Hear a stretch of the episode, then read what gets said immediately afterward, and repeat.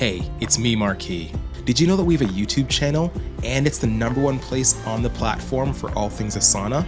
Inside, you'll find demos and tutorials that cover everything from getting started with Asana to how to's on how to utilize the more advanced business and enterprise features that power the workflows of hundreds of thousands of satisfied users around the world. Visit asanasolutions.com to subscribe, like, and follow along so you don't miss a thing. Welcome to the In Systems We Trust podcast with Mark E. Murray. In Systems We Trust dives into all things systems and processes and interviews the professionals who are using them to change the landscape of their organizations every day. This podcast is fueled by Ditto, a team that is on a mission to eliminate team burnout by implementing systems and processes that streamline your business's growth. Are you ready for more clarity?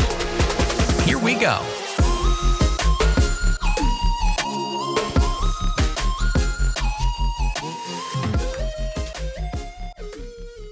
Welcome back to another episode of In Systems We Trust. My name is Marquis. I am your host, and today I'm speaking with Nicholas Hill. Nicholas co founded My Conversation, where he helps ideal clients and partners choose their brand. Nicholas connects companies with informed buyers in the right place at the right time, staying uh, starting warm conversations that turn into new business. Welcome to the show, Nicholas. Hi, cheers. Thanks for having me, Keith. Yeah, of course. I'm looking forward to this conversation. Thanks for joining at this hour. I know you're across the pond in the UK, so appreciate you uh, staying up a bit later uh, in the evening um, to, to, to have this to have this chat. I'd love to start off with you know what's your story, Nicholas? You're you're running two businesses, or at one point you you were running actively two businesses. You have serve to sell, and now you're you're more focused. I understand on my conversation uh, tell us, you know, kind of the journey that led you to this point today. Awesome. Yeah. So systems and process is going to be a big part of the conversation today, um, big part of my background.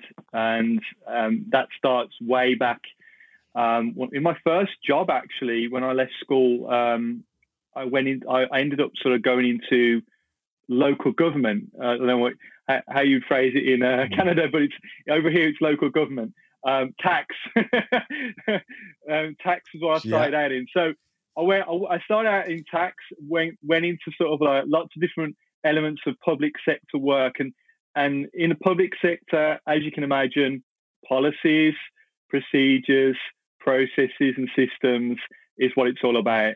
And I think I like that because I'm I'm definitely on that side of the of the curve in terms of personality type. I'm let I, I, like to think I can be creative, but I'm better off implementing and sticking to a list of activities, if that makes sense.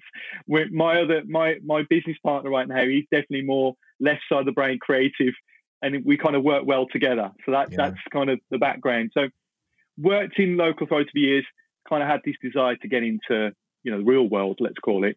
So found my feet mm. in sales, and in sales, I kind of stayed on the path of, of things that are more technical and more process driven. So engineering was one of the things that I focused on in the sales career.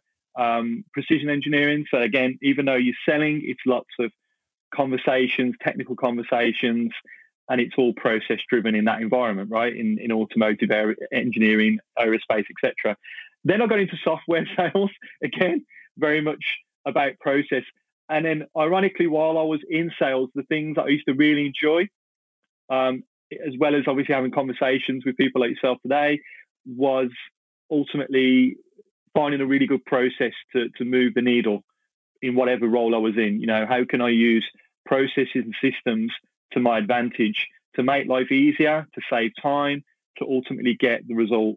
Um, and it, I don't know if it's a bit laziness, but I found that it, it definitely helped me a lot having to do a lot less graft in sales, having very good systems and processes in place. So maybe maybe I could have rebranded as a lazy salesperson. Maybe that would have been a good brand for me personally. But I definitely found that systems and processes have helped me work smarter uh, instead of harder, let's say. So that's kind of what led me to doing what I do now, which is uh, the last sort of five, six years I've been doing consultancy in sales process, using that experience to help agencies, service businesses, tech businesses, um, you know, improve their sales process using not just technology, but just having the right framework, having the right customer journey It's and I think people can get confused with processes to be all about tech, but it's not right. It's not all about technology. It's also about methods and frameworks and and guides and checklists. And I think I'm, I'm all over that as well. So that was that was up until right now. My conversation about three years ago, we realised there was a big problem in sales, in B two B sales, and the big problem was that there was this online shift that we've all experienced in B two B sales in the way that people want to be reached out to and how they want to have sales conversations. And ultimately, you'll never change the human elements to that. That's the most important part of any sales process is the human bits. But the online side of that has, I think, been a big challenge for lots of brands um, in that space. In how do we move across? And what we've developed is, in my conversation, is technology, expertise, expertise, and processes around how to effectively start conversations with prospects or ideal clients, ideal partners in some instances that don't know the brand that we're trying to help. Right on. Um, earlier, you, you, took the words right out of my mouth. You know, you, you, were saying that you should rebrand to this, you know, lazy salesperson. I don't think it's lazy. And, and you hit the nail on the head. It's working smarter, not harder, and improving processes.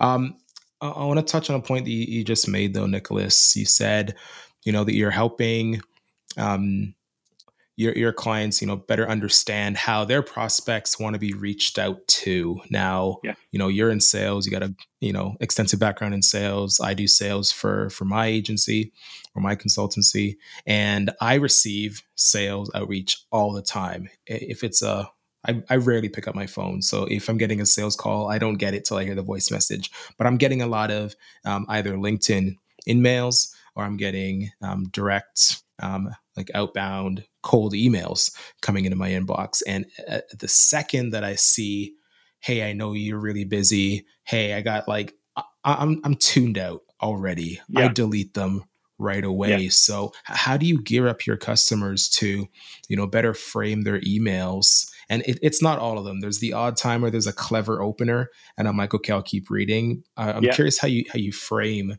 this for your customers and what that really looks like in in your business.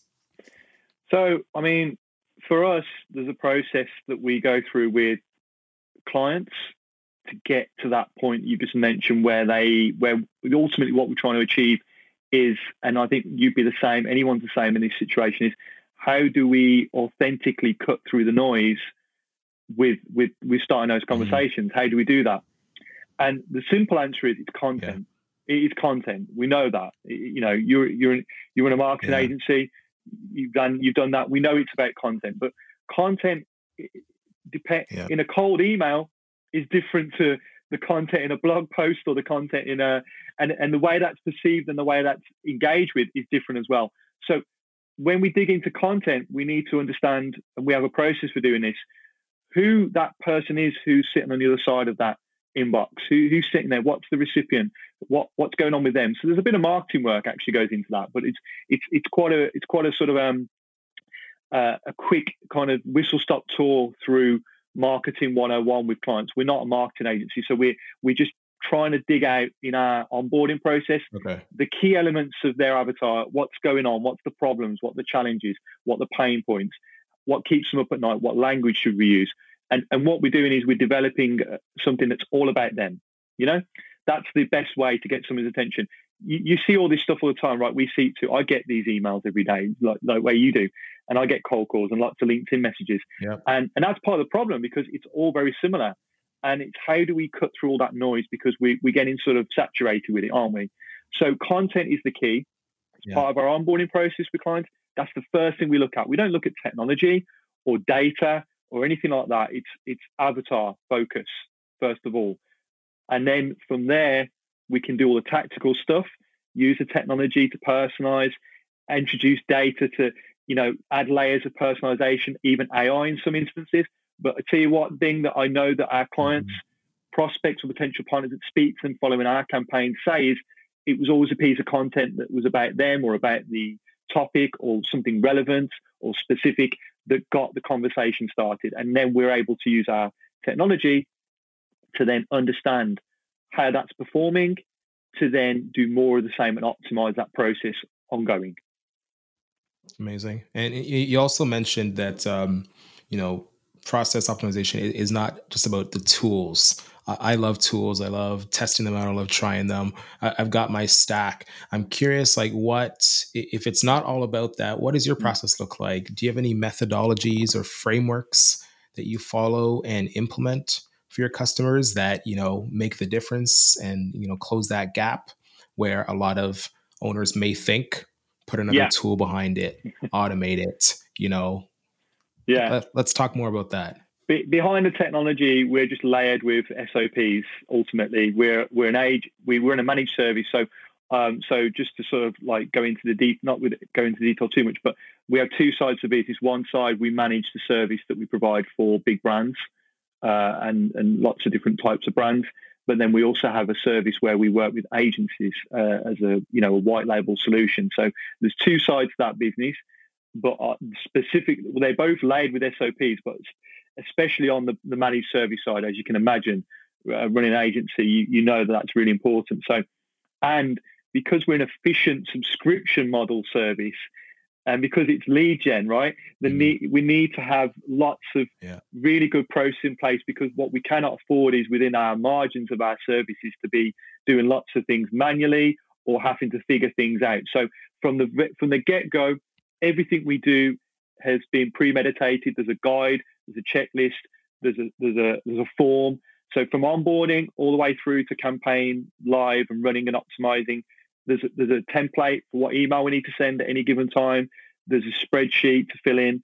There's a form. There's a survey. So from you know from the first call, that's that's all documented. And like you said, it's not all technology. Some of that is just using documents, um, but we've got them all organized in folders. You know, so we know at each step which part of that, which document to pick up on for each for each part of the process. Okay. And and when you come in and you're you're you're starting your your engagements, you're doing your review, um, you're you're ready to roll out the methodology. You've got the SOPs and the templates, and I love how you've organized them as well. Right, like I think that is so so key in any any business. What are some of the the most common or, or biggest mistakes that you see? And then if we can get a bit more specific, you know, to those problems, how do you then come in and solve solve them? So, are we talking about problems from a from our perspective in, within our process, or are we talking more about clients that we're working with and their problems? These would be these would be problems that you see in your clients. Like, what are you coming in? What are okay. the the commonalities across the board from your your different engagements? And then how are we approaching to to fix these these problems or or the mistakes that these owners are making? Yeah, I think so. We we I think the, the first thing is when we started my conversation, we didn't know what we know now, right? And you, I hope you resonate with that. What of we course. know now, what we've documented now, it comes from all of those learnings of running the process and oh actually we didn't factor this would happen or we didn't realize this would happen and and so i think we we're touching then on like operational efficiencies aren't we you know um you know just keep continuing to continue to optimize over time. And I think that's kind of like an engineering methodology, isn't it? You know, we to make things, you know, Ferrari to be the all-time best F1 team, they didn't do that just from a coincidence. It's it's happened over a number of years, you know, over many many years of efficiencies yeah. and, and operational efficiency. So yeah, for us, we're only a couple of years old, but yeah. what we've done in that quick time is we've listened to clients, we've listened to what they want, we've taken feedback on board, we've been open to it, and at any time anything's happened where there's been a problem, a mistake's been made uh, from our side, or we've not realised something, we've not factored in something, we've, we've got this kind of culture. I definitely want to instill the culture in the business, which is we, are transparent, we're open uh, to change, and and when we we learn from things and we document it. There's a great book that I've kind of got on the bookshelf behind. I've not got many books, but Principles by Ray Dalio is a fantastic book about that particular piece. Yeah. So that's something yeah. that I like to really want to make sure we've got embedded in the business. And in terms of the practicality of that, you know, we've had we've had all sorts of things happen where we've had situations where we've brought in clients, started to run campaigns. realized actually, you know, halfway through the kind of process, it, or going into a campaign and going live with outreach and, and starting to send out emails, we've actually realized that this isn't working. And then it's then it's then it's time to understand well why why is this not working? And we can always pin it back to the core fundamentals when we that we've now made sure we really focus on in our onboarding process. So the targeting may have been out. We might not be reaching out to the right person. So let's let's do a better job of making our targeting sheets more explicit and so and making sure we can incorporate what the client is asking for, but also it gives us opportunity to go in and use our expertise at the same time. So it's not purely dependent on them because they might make a mistake, but we can. But it's not ultimately not all dependent on us either. So there's a collaboration, and how do we reflect that in our documents, in our process? So that's the kind of some of the things that we've Got gone it. through. Yeah, that's that's great. Yeah, I'm, I'm going to rephrase the question a little bit because I still want to understand what are those common things that you see in your customers' businesses. So you're coming in, you're doing your audit, your assessment. You know, when it comes to conversations, I mean, you talked about content. Is it that they're you know sending too many emails? Are they ah, are they ah, too okay. frequent emails? Yeah. Are, are, are, they are they you know generating content and lead opportunities and you know um, and like PDF lead magnets and they're not following up on their leads? Like what are the biggest things that you see that are either holding your customers back? You know, yeah. and they're reaching out to you for that reason, um, or the biggest opportunities for improvement that you see in your ideal customers' businesses. Great, yeah, no, thanks for that. Yeah, I appreciate what what you're asking there. Um, so, so there's a few things you've already mentioned. Follow up. You know that's really critical, and actually, most of our campaigns, the most effective parts of the sequence are the follow up. It's never normally an initial email that gets the conversation started. It's normally the second, third, fourth. So it's no, but on the flip side, it's knowing when to start that sequence because if that carries on, you're going to really annoy people. So there's the balancing act there between and that's something that our clients don't understand. The only reason we're able to tell them what works is because we've run so many campaigns across so many different industries that we've got all the data to show them actually it's not just my opinion here. The reason this works well, the reason this subject line works so well, the reason this particular piece of content will work well in this structure is because we've got data to back it up. Um, so yeah, follow ups is right. something that I think in in the sales world ABM is this thing, big thing right now, isn't it? You know, ABM is, and I, am a big fan of ABM. You know, taking the time to personalize and, and humanize the, the process. The challenge with ABM, especially for smaller brands, is that the follow up becomes a real mountain once you start to get into it. You know, when you're trying to do that properly. So for us, we're not trying to take over the human parts, and so it's again educating our clients around that. The, the fact is that you know what we're starting is a conversation and we're really good at starting that and then from there it's it's down to you and we can help you on that bit but there's there's a lack of education i think in what starts those conversations in the right way. Then there's the i think the other things is around perception perception of content you know what what like you just mentioned earlier in, in the uh, around well we see so many different types of emails and so many different types of tactics and some of it's gimmicky and clickbaity, and it's around okay, some of this stuff's important because some of it we've got the data to show that it actually works, but it's about balancing that out with too much of that. You're going to end up getting that kind of bad reputation, and we've got some, you know, big brand clients that we need to maintain reputation for. So I think I think content mm. is is something that they often don't realise how important that is, and then there's this kind of mistake of actually starting to put um, too much content into their um, outreach, and that's also, I think, a big mistake because we also know from data that cold email it, it's less is more, and it's about how you package it up. You know, how you use content without overdoing it. Right. Yeah, I, I know from your your website. I think you guys have a stat that says um, that cold outreach has increased by seventy nine percent since the start of 2020. Right. Yeah. Like I think people you know, sudden like they don't have the ability to travel and to go see people or, you know, um, go to networking events. And so they're, they're, they're, resorting to, to other ways to connect with these people. So I thought exactly. that was an interesting stat. Yeah.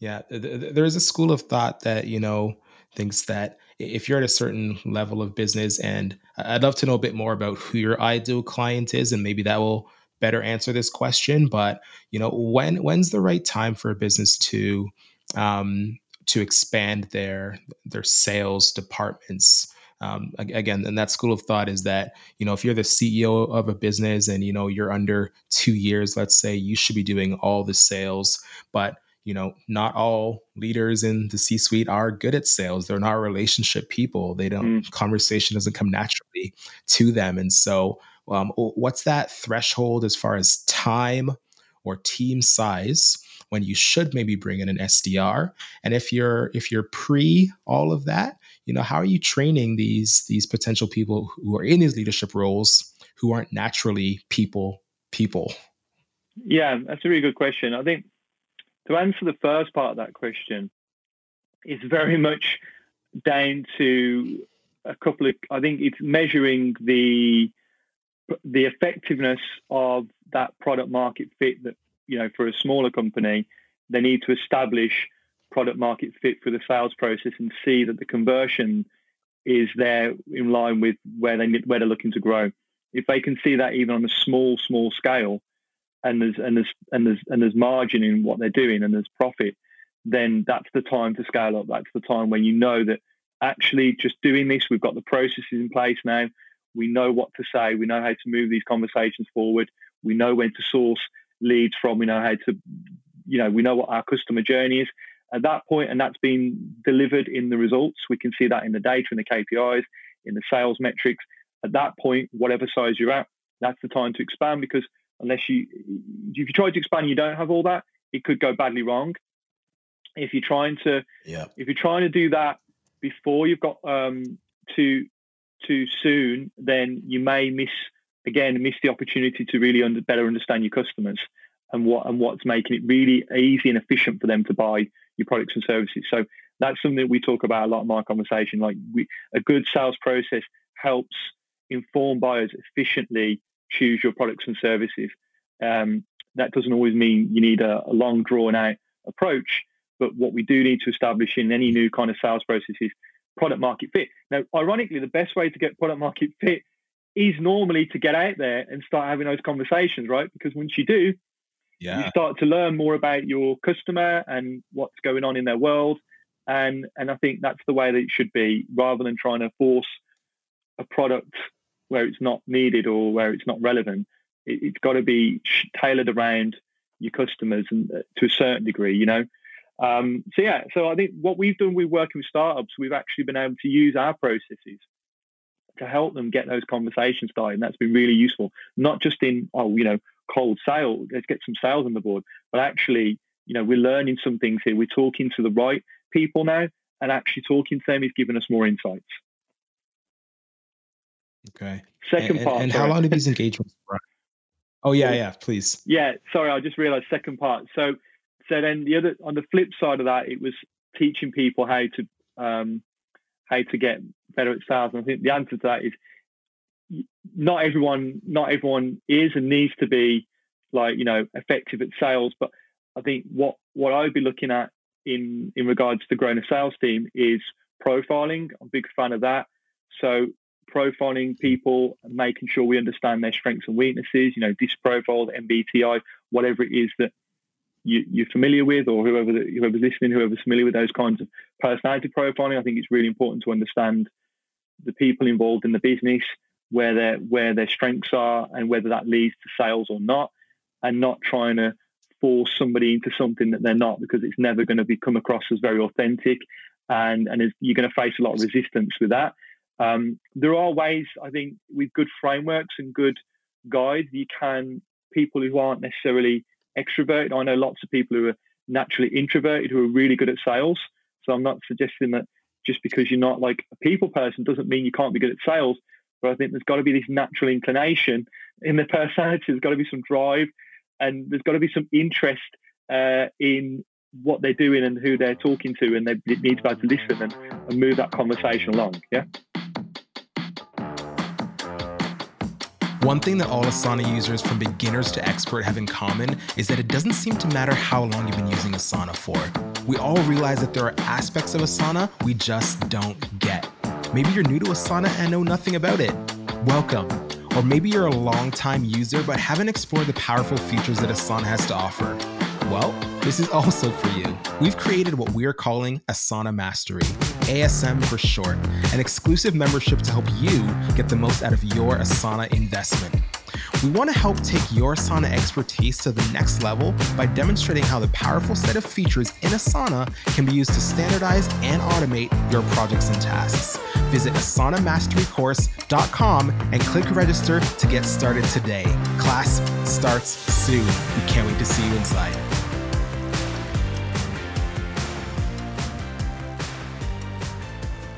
That's good. Yeah, just on, on, on the introverted part. I mean, that is absolutely me right? I, I am the number one salesperson in, in, the company, and you know I love the process. I love meeting new people. Um, I, am a I'm a communicator, and I love getting on stage. I, I love networking events, but they drain me. And and if I could just like yeah give all of that over to someone else and just release it i would i would so love that but i would miss out on so many of the things that actually i enjoy about the process. So i i love yeah. that you know and finding that fit but also not forcing people into it. Um, you, you have um, you know these three core issues that you identify. There's the time systems and the mindset. I think we're talking a little bit about mindset you know we're, we're talking about you know systems as well. I'm curious yeah. to know how how the third here time f- fits into this, and then I'd love to talk about these SOPs as well after that. But could you touch on on this time and how this fits in as one of the of one of the core issues that you're seeing? Time, yeah, I think so. As I mentioned, we we have these these new kind of um, this current uh, hype around sort of running ABM style um, sales campaigns where you know we you know there's a lot of mm-hmm. time being spent researching um, brands, researching contacts, who are we trying to meet, who are we trying to reach out to, and then looking at the individuals and seeing how can we personalize what we're doing to make it more effective. And I think we have to remember that some of the companies that are talking about this and some of the thought leaders on these subjects, they're in an environment where they're working at enterprise level, let's say. So at an enterprise level, that is the requirement. You know, they're not necessarily. It's not a volumized approach at that point. It's the volumized the volumized piece is in the in the attempts to get those conversations moving. It's not necessarily they're reaching out to hundreds of people every day. They're focused on very small uh, numbers of, of potential brands and contacts. So for them, it's all about ABM. It's all about taking the time to personalize, taking the time to do things that that you or I might not have the time to do to get those conversations started. So that becomes, so from, from my perspective, clearly as a small business owner and, and working with lots of small yeah. businesses, that's a big challenge for founders of agencies. That's a big challenge for tech startups because they just don't have the time to sit there for six hours a day coming up with content, researching, putting personalization in, into their into their messages. So they need something that can kind of bridge that gap. So from my conversation perspective, what we've tried to do is help balance out the you know the human bits that they really need to be focused on with the scale and efficiency that's delivered by technology. And I think there's there's a place for those things to play together, but you need to focus that earlier on in the in the pro, in your sales process, not later down the line. I think it doesn't work later down the line. That's where it's getting a bad rep, right? When it's later down the line and people are using automation to try and move sales conversations along where you need a conversation. From from my perspective, where that stuff's really useful is cutting through the noise when you need when you've got a big chunk of people you need to try and get the attention of. That's where what we do works really well. It wouldn't work well in an ABM environment where we, we're trying to talk to 20 brands, three contacts at each brand. A cold email campaign is not sure. the right way to do it, right? It's a much more personalized approach. So time is time's about where you're at, what what kind of company you work in, and what what sort of what's the goal? Are you chasing a million dollar deal? Well, yeah, ABM all day. Take the time. Are you are you selling products that are subscription based and it's all about MRR? Well, maybe there needs to be some level of consideration of time in that respect. I love that you said that. Great answer. Like there's no one size fits all solution, right? Thinking about the human first and then thinking about how the tech can, you know, play a yeah. role in, yeah. in in that process. Um So on the the SOP side, I mean, you're you're coming in, you have your templates, you have your SOPs, and you understand the standards of what it takes to deliver, you know, or, or reshape and change the mindset of these organizations from a sales perspective.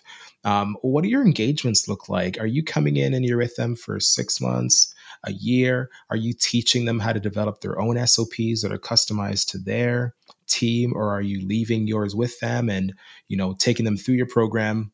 And then you know bidding them farewell. I'm just curious you know how this real mind shift takes mm. place and what that leave behind uh, looks like in the process as well.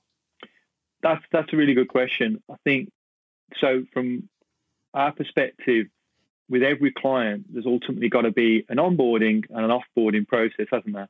Because as much as we'd yes. love to say that every client we have works for us forever that's just not the reality. And actually if we're doing a really good job, especially with startups and uh, high growth scale ups, then at, at, some point there will be an offboarding because we'll have achieved uh, the goal that we we set out to achieve for them, which was to get these conversations moving to a point where they could do things themselves. So we're outsourcing some of that, aren't we? So it's not going to be a long term thing. However, really interestingly, with our ideal clients, and I know we're going to go into that, but one of our ideal clients are partnership teams of big brands like retail brands, you know, B2C.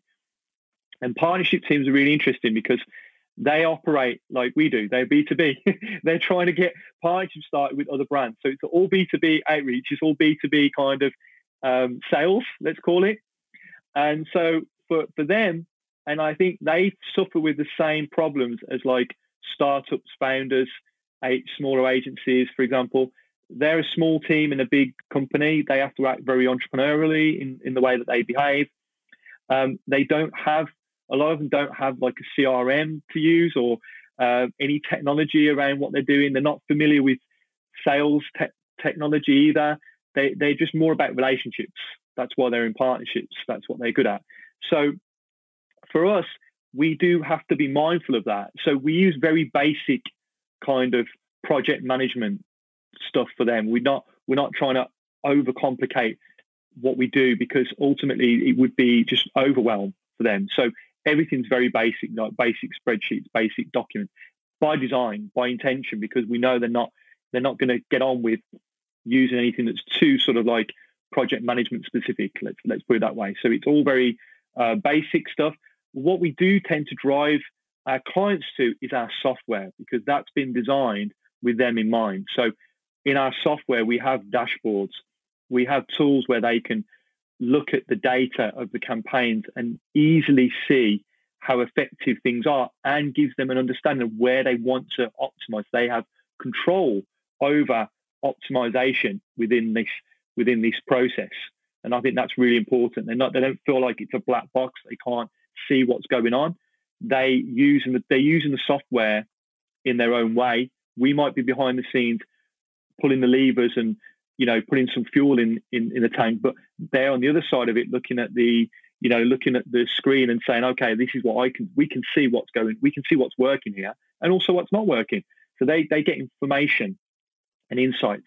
So i think uh, in terms of what they get working with us is they get some you know education around basic project management. You know we've taken through a, a process of yeah, we're putting all this together. They get access to the folders. They can go in and we can collaborate on where we need information. Is that all that's there for them? Very simplified. But then the rest of it's all focused on the outreach, and that's where our software really helps us to simplify for them. And then if we offboard, obviously we're able to provide all that information in reports and handing over data and information. So it's really slick offboarding as well. Right.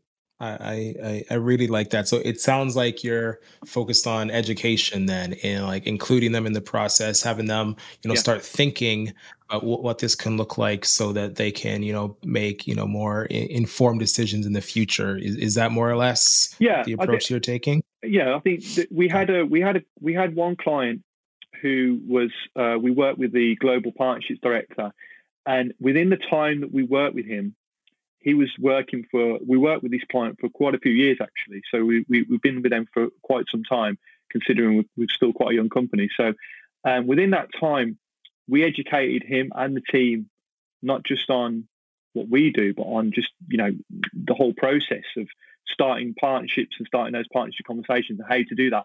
And ironically, he then moved on to Pastures New as a consultant. And now he's out there talking about the stuff that we showed him to start with. And then great for us, then when the conversations do come up with his clients, we, we're getting referrals because he's he's he's really speaking about the whole topic now. He's become sort of a champion of of cold outreach for partnership development and partnership growth. So he's he's talking about that, and then clearly, you know, he, he's he's then bringing us in some more opportunities. So we really educated him from where he was, which was like a partnerships director, no understanding of lead gen, no understanding of data, content, messaging, all that kind of stuff. And now he's kind of like an evangelist, and I think that comes from the the process.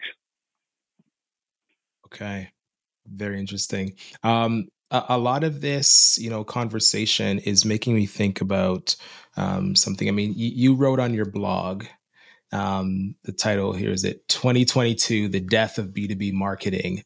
And it goes on to say in a nutshell it's time for b2b to think big about how to engage actually properly uh, engage people online on it. I, like i think we're talking about that this whole time the need to put people first um, in in any equation have those relationships. And i had a guest on my show um, and i've been on his show a couple times the, the sales schema podcast yeah. Um, but Dan Englander, he he's the the host. Are you familiar with Dan?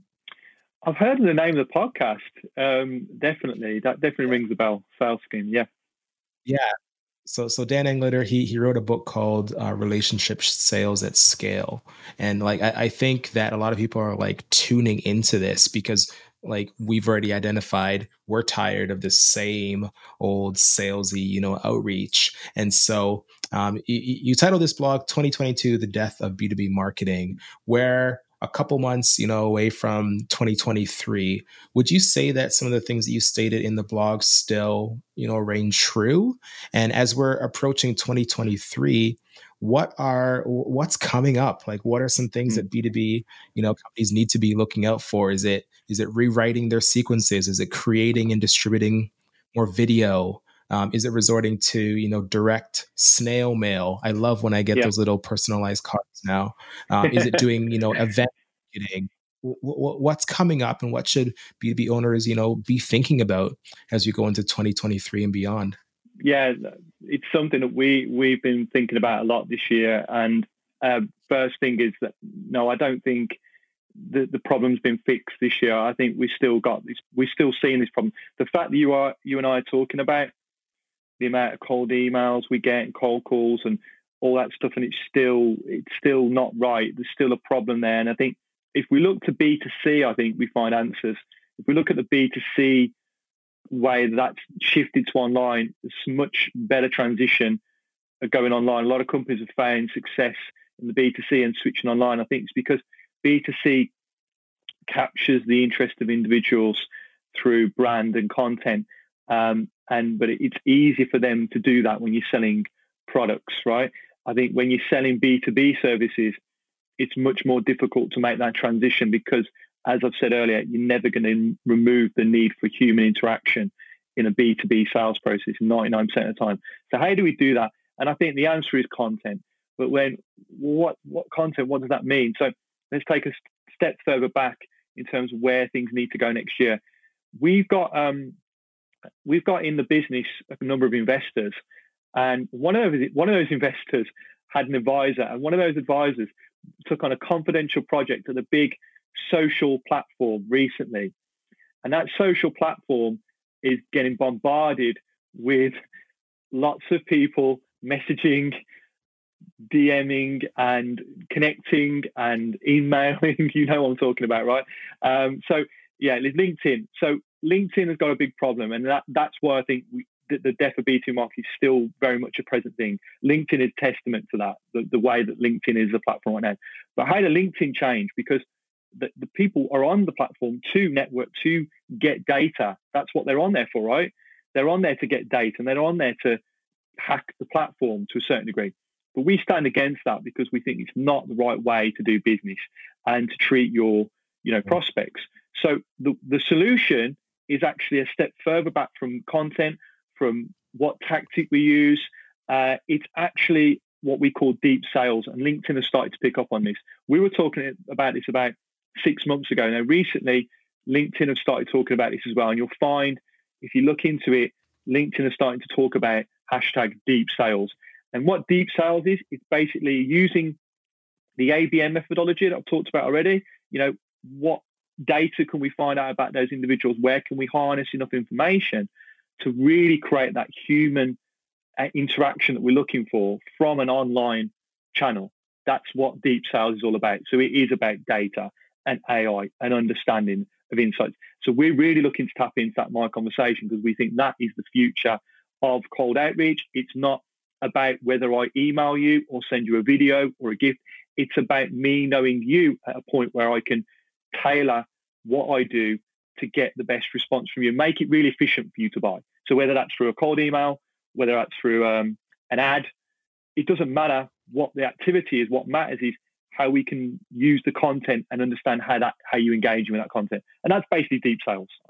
Now, now, Nick, this is something that you lead uh, uh, a podcast interview with. I, I, have so many questions about deep sales. I, this, this term, and like I, I have a love hate relationship with LinkedIn. I mean, I post a lot of content on LinkedIn. Um, I'll, I'll answer and respond to comments, but I'm yeah. rarely like in the communities. I'm not really liking or engaging as much as I should, mostly just due to time.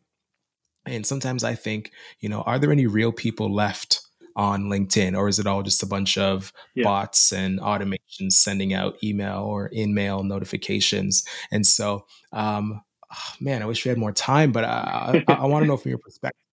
It, it, it sounds like, you know, where where this is going with deep sales and correct me if i'm wrong and where my conversation is going is you're trying to you know gather you know is it is it trends and activity and you know usage of these individual users and using ai to deliver the right messages kind of like what advertising is doing with remarketing and yeah. cookies yeah exactly but really I think there's, there's got to be an okay. ethical there's got to be an ethical compliant element to all this right and we're very much about being uh, part of the solution, not part of the problem. And the problem would be not good use of data and being misused, data being misused a lot, and then lots of mm-hmm. tactics mm-hmm. and, and, gimmicks being used with with people to get trying to get responses, which ultimately just creates bad bad brand reputation and just gets on people's nerves. Right? It's like my four year old who wants an ice cream, and all he does is keep saying, "Can I have an ice cream? Can I have an ice cream?"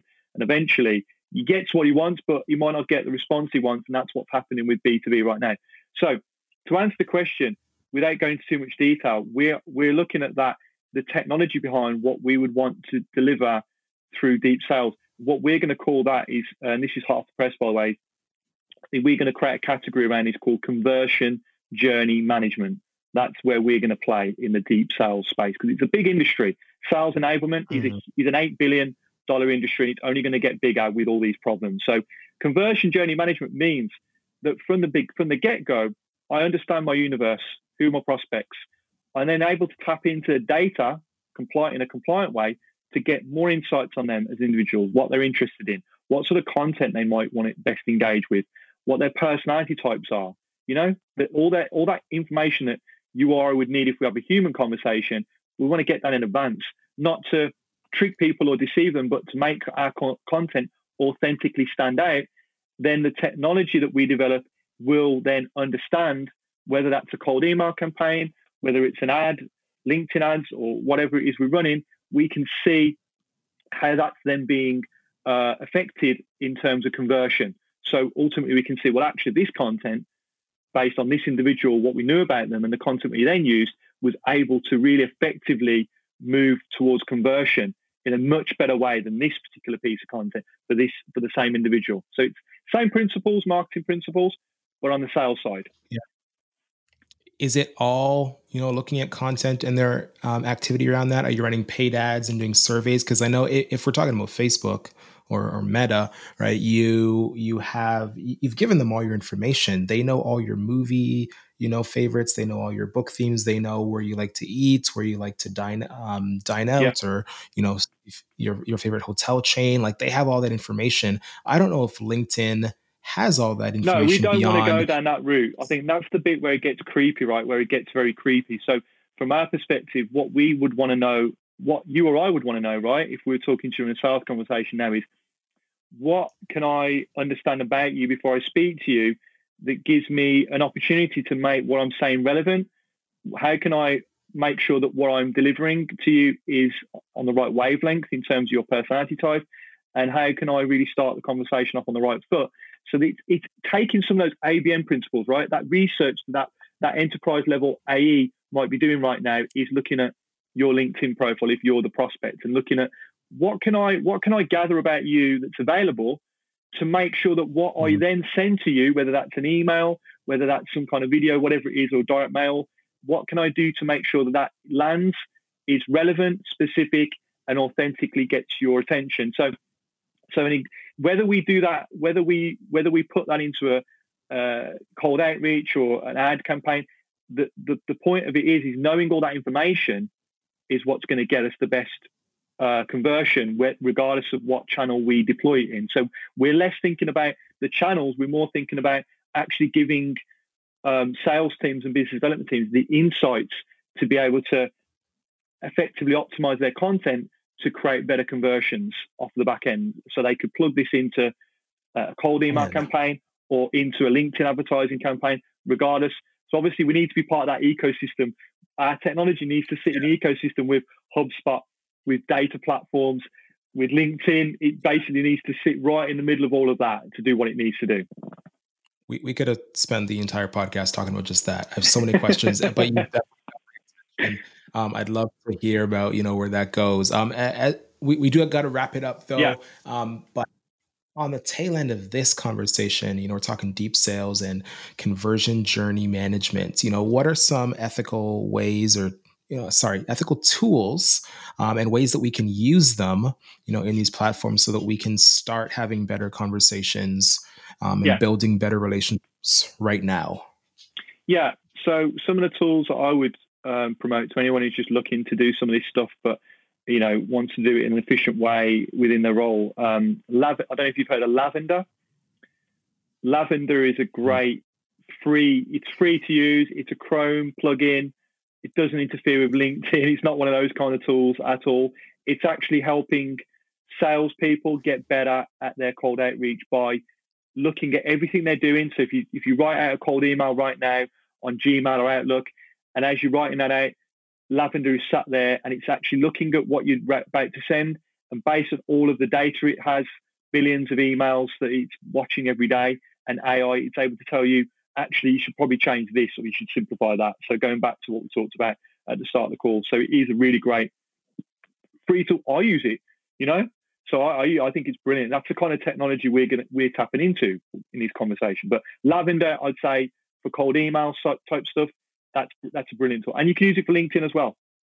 Perfect. Okay. And yeah, like as you're saying Lavender, I've never heard of that one, but I've heard of tools like that where you, yeah. you can like gather information, but it's all just like you know um, it's best guesses or like boilerplate information based on yeah. industry and trend so um, interested to check out lavender um, as we're closing things out here um, where can people you know get in touch with you if they want to find out more are you sharing any of this content anywhere online what's your what's your preferred channel for people to reach out to you yeah i think i'm on linkedin ironically we talked about that a lot um, I do still like LinkedIn as a platform. I'm on there, hang out on there.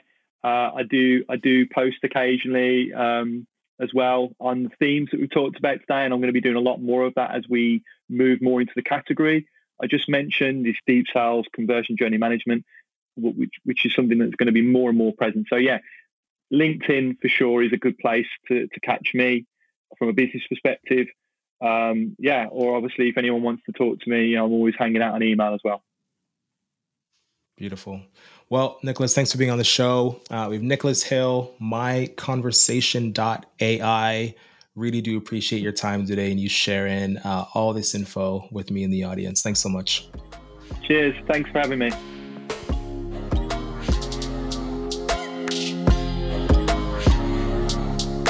Thanks for listening to the In Systems We Trust podcast with Marquis Murray. If you liked what you heard today, hit subscribe so you don't miss an episode. Don't forget to rate the episode and share it with a friend. Head over to thinkditto.com to learn more about how the team at Ditto can help your business scale by implementing the systems and processes needed to get you there.